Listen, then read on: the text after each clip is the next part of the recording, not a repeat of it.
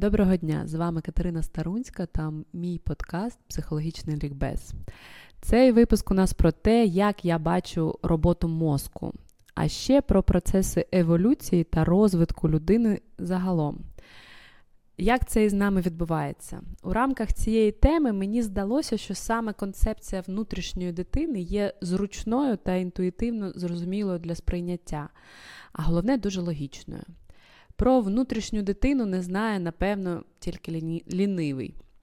Більшість із тих, хто е, цікавиться розвитком, психологією, езотерикою, будь-якими духовними знаннями, хоч раз у житті стикався з цим терміном, цим поняттям. Ви точно у якихось процесах шукали цю свою внутрішню дитину, а досвідчений користувач обов'язково долюблював її, підтримував її. Та, можливо, дивувався, що ж вона, ця внутрішня дитина, ніяк не зцілюється у нас. Щоразу вимагаю знову і знову її полюбити.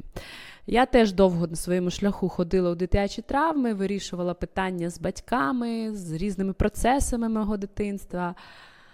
А ось потім, вже почавши особисту практику і працюючи із людьми, я почала замислюватись, чому ми застрягаємо у своїх дитячих станах і ніяк не хочемо із них виростати. Це дуже досить дивно, коли велика 40-річна жінка звинувачує там, що батько її забув у дитячому садочку, і тому там складається в неї не складається життя із її чоловіком. Ем, але про це я поведу далі. Отже, що ж таке ця внутрішня дитина і із чим її їдять? Внутрішня дитина, як на мене, це концепт, це певна ідея. Ідея, яку створили психологи, щоб пояснити процеси, які відбуваються у психіці. І більшості людей ця ідея заходить саме через свою інту... інтуїтивну зрозумілість.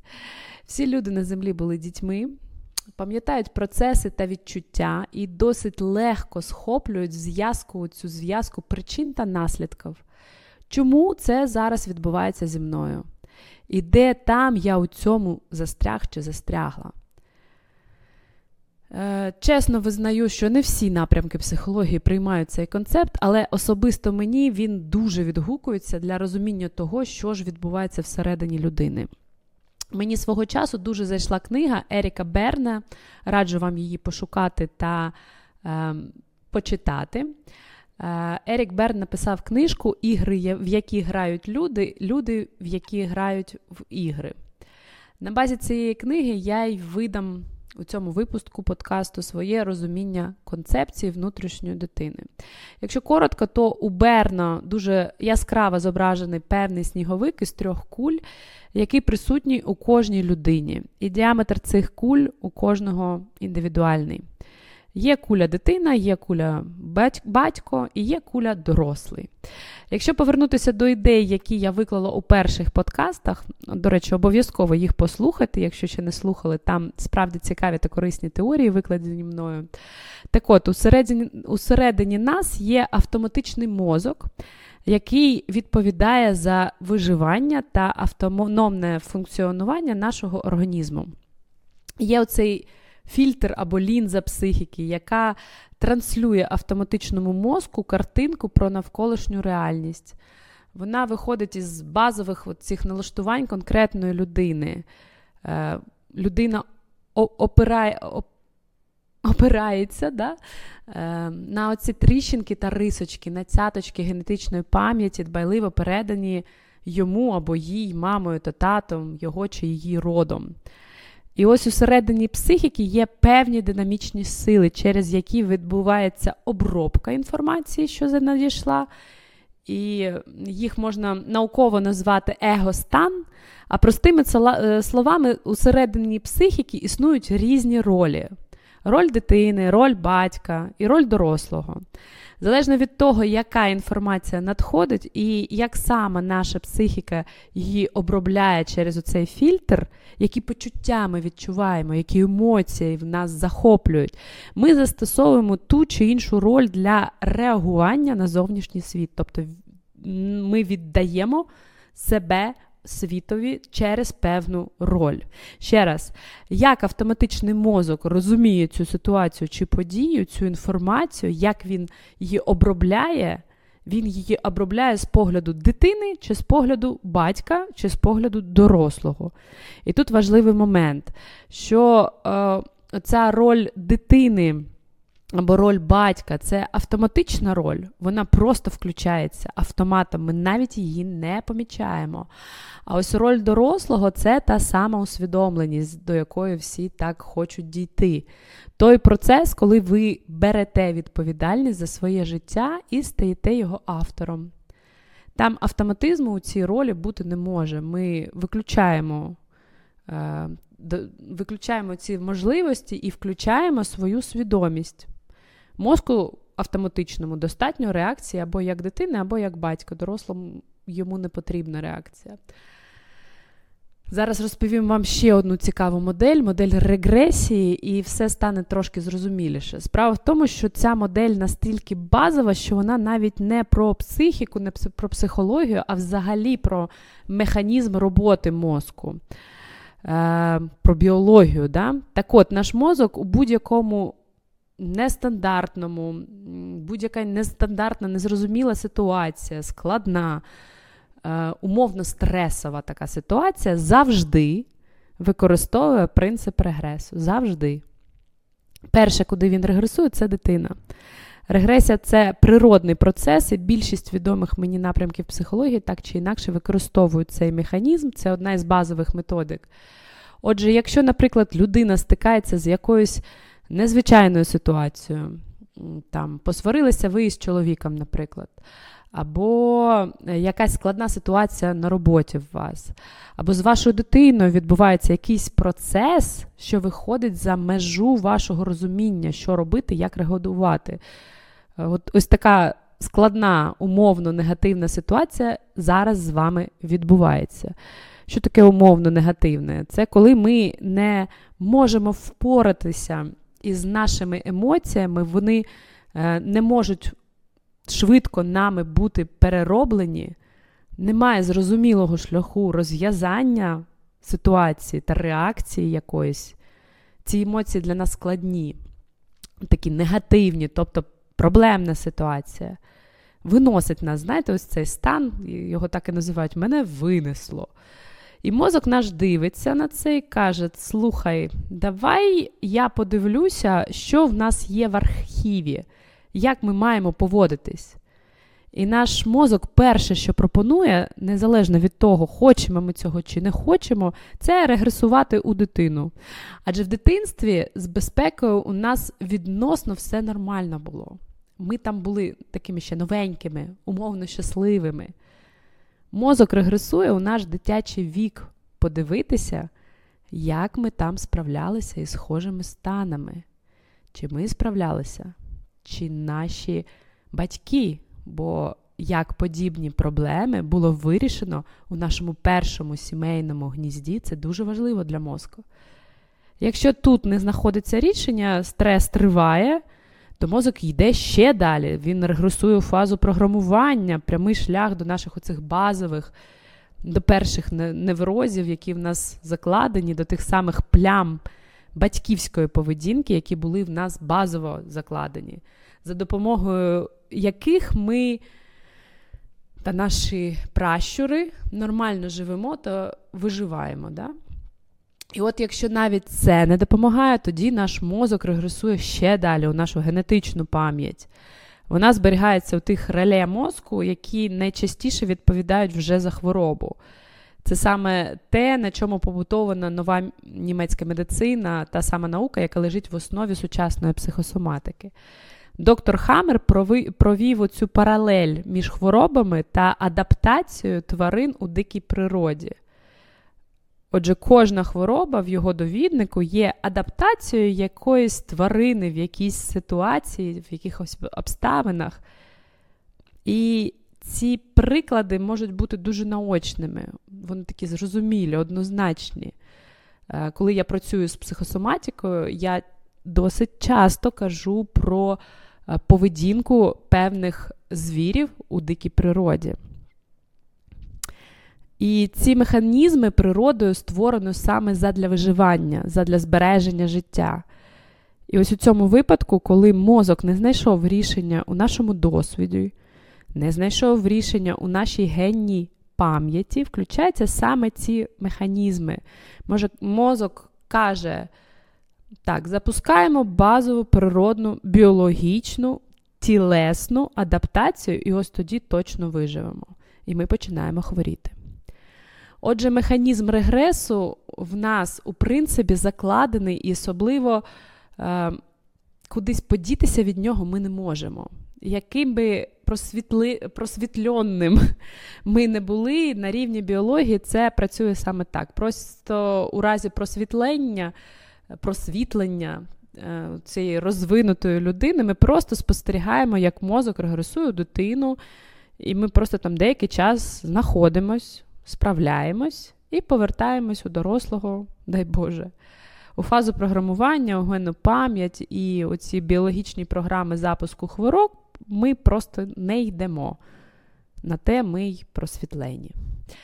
Тут, сподіваюся, зрозуміло з механізмом регресії, який ґрунтується на зрозумілій логіці, і потрібно визнати, в принципі, що фізіологічно та біологічно мозок справді регресує. Чому у нас є оця внутрішня дитина? Вона є, як мінімум, з двох причин. Перша, ми всі були дітьми. Що таке дитинство?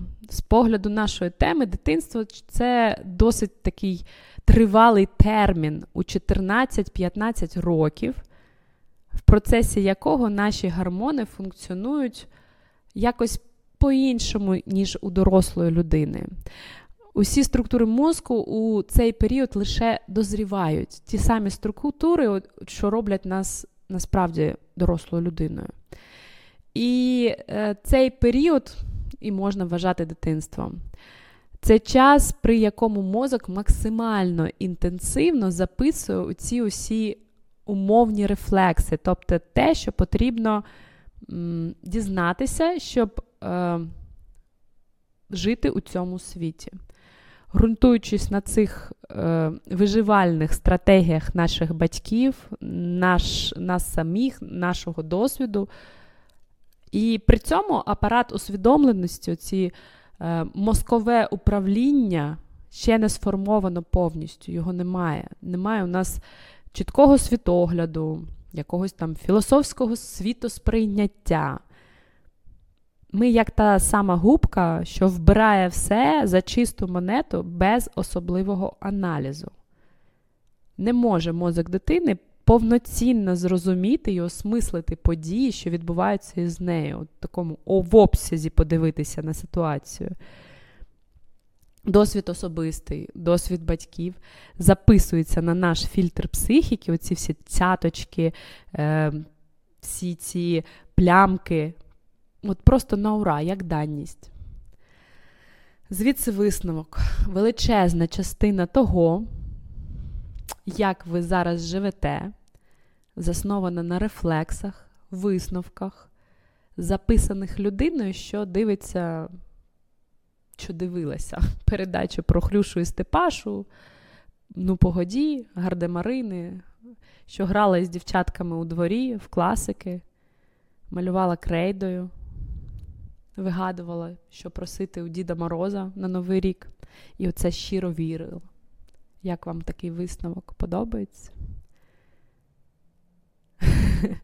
Зрозуміти реальність ми тоді не могли лише записати свої висновки та концепції на лінзу психіки. Це все, що було нам доступне. Зараз приклади приведу, куди ж без, них. Е, величезна кількість людей будує свої сім'ї на підставі того, яким був розклад сил у його чи її дитячій сім'ї. Ось проаналізуйте зараз свою теперішню родину.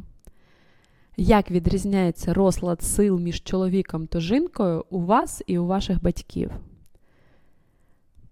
Партнери найчастіше розклад сил цих формують так, як у їхньому дитинстві було їм доступно у розумінні, яка моя мама, який мій тато.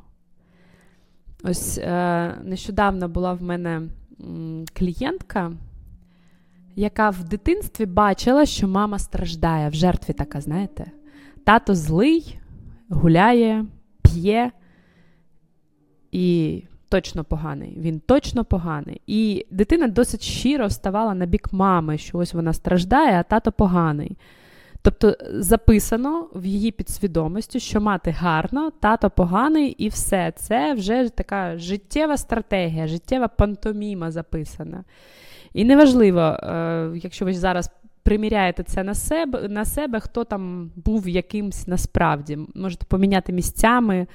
Зараз приклад не про це. Я про те, що один буде добрим, інший поганим. Одна жертва, інший тиран. І ось це записано, і на підставі цього ми живемо, ми обираємо собі партнерів, ми будуємо своє життя, ми своє світосприйняття себе, е, сприйняття себе як людини, як е, ролі будуємо на цьому. Я сама довгий час одягала біле пальто і, до речі, розлучилася із чоловіком, по суті, реалізувавши бажання мами.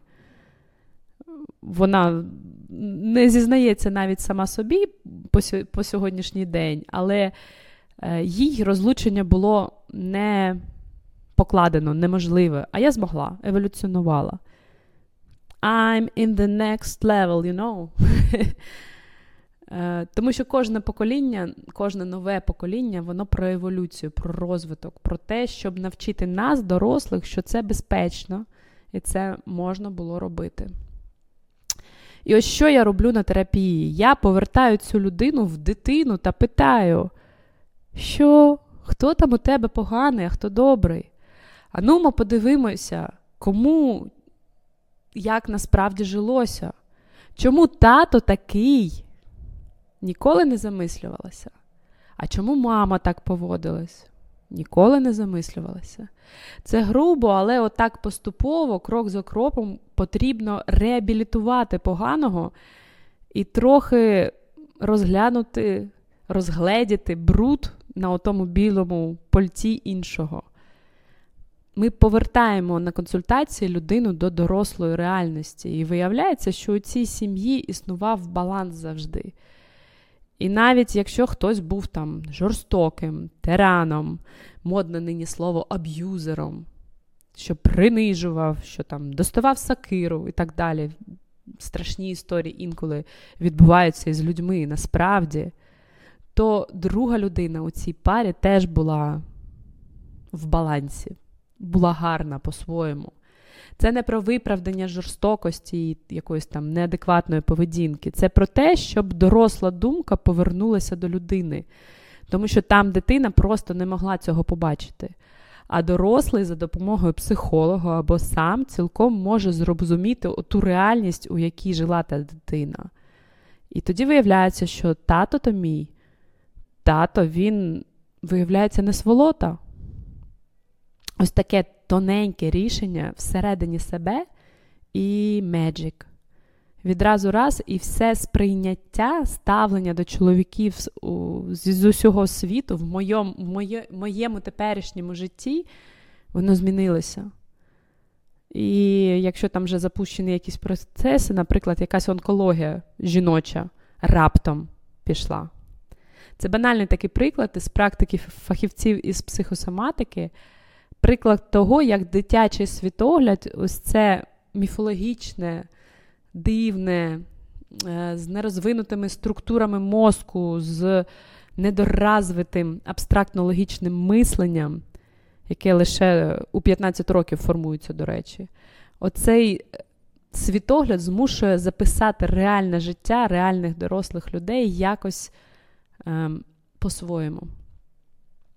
Тому, у першу чергу, внутрішня дитина і механізм регресу важливі для роботи з цими внутрішніми перекосами людини. Бо у цьому періоді зберігаються найпотужніші записи з усіх життєвих аспектів та сторін, але вони записані дуже криво на кривих висновках та поняттях. Коли ми регресуємо, постає просте питання: навіщо ми регресуємо? Ми регресуємо до того рівня, на якому була наша внутрішня дитина. І важливо, що батьки е, можуть розповідати які завгодно правильні речі своїй дитині, які завгодно читати книжки розумні, але дитина зчитує оці вібрації та емоції, емоційний рівень вирішення проблем, яким користуються батьки. Дзеркальними нейронами вона записує всі виживаючі стратегії своїх батьків і потім застосовуватиме у своєму житті автоматично. І ми регресуємо до рівня своїх батьків. Отже, це перша причина, чому у нас є внутрішня дитина, бо ми всі були колись дітьми. Друга причина у тому полягає, що саме от так формується мозок. Це просто етап його формування. Потім мозок кидає всі сили і розвиває кору, ту саму кору, яка має роль батька.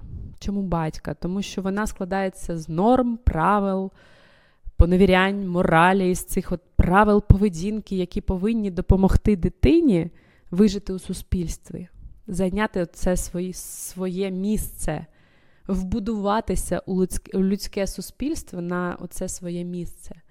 До речі, знаєте, чому ми п'ємо алкоголь? Це допомагає знизити активність цієї кори, цього внутрішнього батька, цього контролера, відключити трохи контроль, дозволити собі побути людиною, побути дитиною. Так ось, а потім уже мозок йде до того, що в нього починає формуватися і зміцнюватися оцей наступний відділ.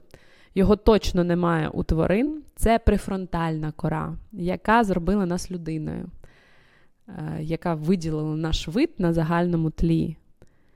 Вона дозволяє нам побачити себе зі сторони. Це вже дорослий. Тобто, спочатку ми собою представляємо цю дитячу структуру, внутрішню дитину, обов'язково, без якихось варіантів. Лімбічна система із зачатками кори. А згодом кора розвивається, з'являється внутрішній батько, а потім лише з'являється дорослий. Біологічно. Саме тому е, дорослий зазвичай у нас слабко сформований. І ми повинні докладати зусиль вже самі, щоб його розвивати. Цим, до речі, і е, загрожує наявність гіперопеки та тривожної мами в житті людини.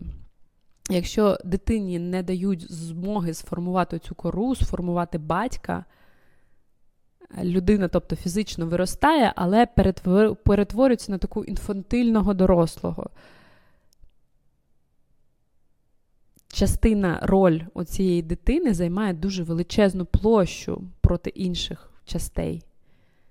І людина використовує ці переваги дитини на халяву. Да? Що таке дитина? Це серотонін, ендорфін, дофамін, відкритість, радість, легкість, все в житті зашибись. Просто іншим поруч доводиться бути дорослими. І ця людина, ці люди, інфантільні люди, дуже привабливі саме за рахунок цієї відкритості та легкості, за енергійність, за спонтанність, але відповідальності у них немає. Не може з дитини е, ми не можемо вимагати відповідальність.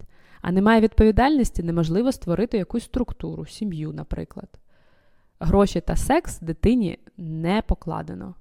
Це дорослі насолоди. І тоді у цих сферах є перекоси, є проблеми у людей. І інший край. Два батька були інфантільними. І дитині нічого не залишалося, як взяти та компенсувати. Вона була змушена дуже рано подорослішати.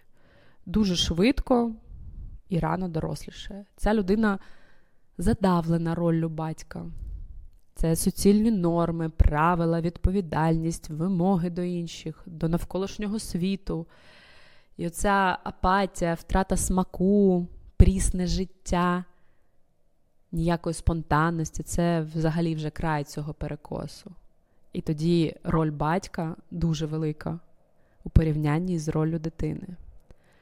Наше завдання не впадати не у ту, ні в іншу крайність. Це дійсно дуже боляче і неприємно жити в якомусь із цих полюсів із гіпертрофірованою певною ролью автоматичною.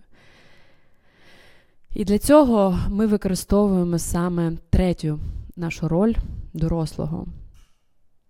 Ось е, як побачити, коли яка роль вмикається. Якщо ви е, потрапляєте в якесь місце, де потрібно дотримуватися певних норм, норм поведінки, ну, до церкви, наприклад, приходити. І ці всі атмосфера така, бабусі шиплять, свічки горять. Атмосфера особлива. І ось стежте за людьми і за собою у цей момент. Бо якщо там є діти, діти не знають цих норм і правил. Вони можуть бігати, пробігтися від ікони до ікони, шумлять, голосно розмовляють, можуть засміятися. І у цей момент спостерігайте за собою. Якщо у вас цей момент е, включається внутрішня напруга, якщо вам не дуже комфортно, ви можете познайомитися зі своїм батьком. Бо батьки повинні стежити, щоб ваша дитина, внутрішня, звичайно ж, тому що всі діти навколишні тригерять саме нашу внутрішню дитину, особливо наші діти. І коли ви своїм дітям встановлюєте ці різні правила, обмеження, це саме ваш внутрішній батько, який вас осіляко контролює та обмежує, закликає до порядку, до зручності, стежить, щоб міг керувати вами через оце почуття провини, бо почуття провини це саме про внутрішнього батька. І тоді його досить просто розглянути всередині себе, почувши чий голос в мені говорить. Можу ще розказати, як гарантовано запустити дитину у вашому чоловікові, наприклад. Особливо, якщо в нього була е, така холодна мама. Просто перестаньте з ним розмовляти почніть його емоційно ігнорувати. І він буде відчувати цю провину, що він щось зробив не так. І в цей момент він стикається із, своїм, із своїми внутрішніми суттями, бо на вас він перекладає цю холодну маму, що він щось зробив не так, щось відбувається не те, він у чомусь винен. Ще приклади якщо мама з татом дуже сильно вкладалися у сина, щоб він вирос таким підприємцем, морально вкладалися, стимулювали у цю жилку, е, дитина отримала підтримку від батьків у цьому направленні. І в нього все склалося. Він дійсно там побудував е, бізнес, побудував імперію, побудував якісь процеси дуже такі потужні на тому ринку, на якому він працює. Це круто, в нього все виходить, він е, круто може ем, поєднувати різні свої частини, різні ролі, е, там, запалюється якоюсь ідеєю, реалізує її як дитина, але в нього є там контролюючий дорослий. Але коли справа стосується жінок, він звалюється виключно в дитину, бо е, жінки в нього асоціюються е, із тим моментом в його житті, де мама була холодна та трошки навіть різка. І така мама, така поведінка її, перетворює його у присутності жінки, що йому подобається, в таку обмежену дитину. Він забуває все, що він може робити у своєму житті, які бізнеси він будує. Він стає таким, знаєте, безпорадним, не знає, що робити, боїться, що вона йому може відмовити. І оці всі процеси в нього йде. Дівчинка, яка з дитинства була дуже хороша і правильна, відмінниця така. І ось ця дівчинка щойно стикається з темою, коли треба проявити відповідальність, виправдати чиїсь очікування якась авторитетна людина, як такий тригер з'являється в її житті, в неї відбувається мете, миттєва регресія у дівчинку там першого, другого класу, ось цю гарну та старанну. І неважливо, у якій сфері насправді це відбувається. Що я хочу вам показати? Ми не є цілісними. Є у нас місця, де ми дуже стійкі, а є такі, де ми впадаємо у дитину. Вхідна інформація від світу може нас вибивати настільки, що ми за рівнем розвитку приходимо до дитини, до певного віку, де я зупинилася в якомусь питанні і не переросла його, не отримала якихось дорослих навичок.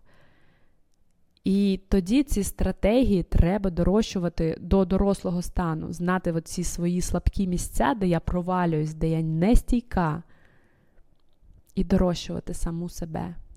Що таке дорослий? Це можливість бачити і ту, і іншу частину. Це можливість бути різною, бути спонтанною і стійкою, вільно переміщатися за школою цих своїх емоцій. Цю функцію бере на себе саме дорослий, коли я відчуваю, що мені стало погано, і я розумію, що у цей момент я влетіла, мене винесло, біологічно винесло у стан дитини. Я не намагаюся там схопитися і щось із цим зробити. Я проживаю.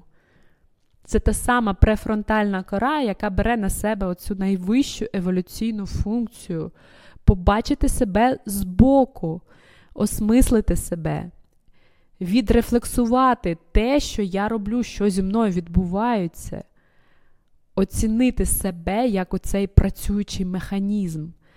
Дорослий це той, хто бачить одночасно і дитину, і батька всередині себе. Якщо всередину вас потрапила якась складна інформація ззовні, вона може бути сприйнята або дитиною, або батьком або тим, хто може бачити і перше, і друге. Що робимо ми, психологи? Ми знаходимо якусь травму, регресуємо у вік, де вона була отримана, знаходимо оцей якийсь висновок, який про себе зробила людина, і допомагаю залишитися дорослим, не впасти у гормональний коктейль, який запускається в тілі вистояти, поміняти свій стан там. Психолог залишається дорослим глядачем і допомагає цю ситуацію переосмислити, побачити з такої точки зору, з якої людина тоді не могла, коли вона була дитиною. Дитина не здатна цю точку зору побачити. І завдяки цьому подарованому механізму у майбутньому, потрапляючи в схожу ситуацію, людина зможе не провалитися у батька або дитину повністю. Людина зможе знайти якесь переосмислення в моменті. Оцей нейронний зв'язок замінить. Не працює цей зв'язок, і я тому його міняю на більш продуктивний для мене, для мого життя, для мого стану зараз я проявляю психологічну зрілість. Встояти і не провалитися, не наробити якихось несенітниці з своїм життям от з цього стану дитини. І перше питання, яке ви повинні навчитися ставити собі, щоб вирощувати, дорощувати цього дорослого у будь-якій ситуації, у будь-якому стані, з якої его-ролі я зараз дію. Саме питання вже терапевтичне, сама постановка питання повертає нас у момент тут і зараз. Коли ви задали його собі всередині, ви вже вийшли у позицію дорослого. Якщо ви втримаєтесь, ви вже перемогли. Круто, буде чудово, якщо ви зможете якось розрадити цю ситуацію, розрулити її, чудовий бонус. Але спершу хоча б навчитися бачити, хто я зараз і що зі мною відбувається де я застрягаю, де моє слабке місце. Гарного дня вам всім! Була дуже рада, що ви дослухали мене. Дякую. Підписуйтесь та діліться із іншими цією досить е, важливою інформацією. Гарного дня!